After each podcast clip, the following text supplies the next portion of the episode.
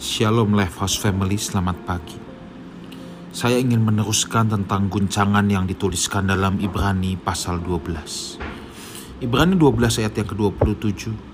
Ungkapan satu kali lagi menunjuk kepada perubahan pada apa yang dapat digoncangkan. Karena ia dijadikan supaya tinggal tetap apa yang tidak tergoncangkan. Saudaraku, goncangan yang terjadi hari-hari ini harus kita sadari dalam dua hal. Yang pertama, Tuhan ingin merontokkan hal-hal yang tergoncangkan supaya yang tinggal sisa adalah hal-hal yang tidak tergoncangkan. Dalam hidup kita, Tuhan ingin memurnikan kita, ingin menggoncangkan hal-hal yang tidak perlu ada dalam hidup kita. Mungkin selama ini kita masih ada dalam kesombongan, dan Tuhan ingin merontokkan kesombongan yang kita miliki. Mungkin selama ini kita hidup dalam egoisme tanpa kita sadar. Dan sekarang saat ini Tuhan ingin merontokkan semua hal yang tidak perlu. Egoisme tidak perlu dalam hidup kita. Mungkin selama ini tanpa kita sadar, kita selalu mengandalkan kekuatan kita sendiri. Dan lewat peristiwa-peristiwa ini, Tuhan ingin merontokkan juga hal-hal itu. Supaya kita belajar mengandalkan Tuhan. Tuhan ingin kita belajar bahwa manusia itu sangat terbatas, sangat fragile, sangat rapuh, sangat rentan saudaraku biarlah goncangan ini bisa merontokkan hal-hal yang tidak sesuai dengan kehendak Tuhan. Yang kedua, saudara, dengan goncangan ini, Tuhan juga hendak memurnikan kita supaya apa yang menjadi pegangan kita hanya Dia saja, tanpa ada embel-embel yang lain.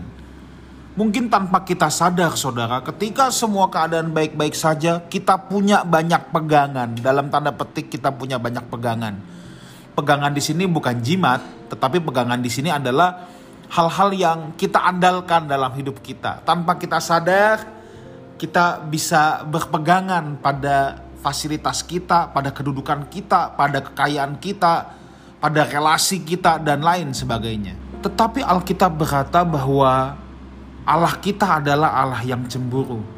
Sejatinya dia tidak ingin kita memiliki pegangan-pegangan yang lain atau andalan-andalan yang lain tidak salah untuk memiliki relasi, fasilitas, kekayaan, tapi jangan menjadikan itu pegangan.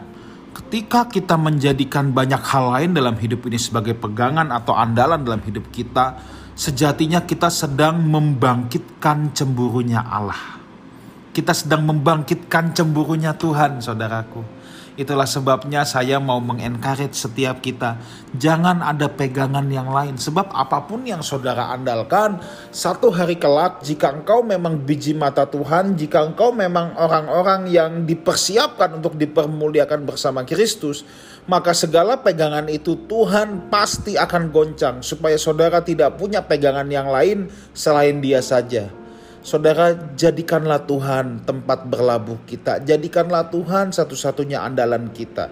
Kalau kita diizinkan Tuhan untuk memiliki fasilitas, relasi, kekayaan, dan kekuatan hendaklah itu kita gunakan untuk kemuliaan nama Tuhan saja. Itu bukan untuk gagah-gagahan kita, itu bukan untuk dijadikan pegangan serta andalan kita. Ketika Tuhan menurunkan dekaloh kepada umat Israel melalui Musa, Hukum yang pertama adalah jangan ada padamu Allah lain di hadapanku. Hal ini dimaksudkan bahwa Tuhan tidak ingin memiliki saingan siapa pun. Apa pun yang kita andalkan, apa pun yang kita jadikan pegangan kita tanpa kita sadar itu bisa menjadi Allah lain di hadapan Tuhan. Dan itu sangat membangkitkan cemburu dan murka Tuhan. Saudaraku, jadikanlah Tuhan satu-satunya andalan dan pegangan dalam hidupku. Engkau boleh memiliki banyak hal, tetapi tetap jadikan Tuhan sebagai satu-satunya kesukaanmu. Latihlah dirimu untuk tidak mengandalkan dan tidak menjadi bersuka karena hal-hal dunia ini. Dan biarlah menjadikan Tuhan satu-satunya kesukaan kita dan satu-satunya pegangan hidup kita. Kiranya Tuhan dapat disukakan melalui hidup kita. Tuhan menyertai kita semua. Amin.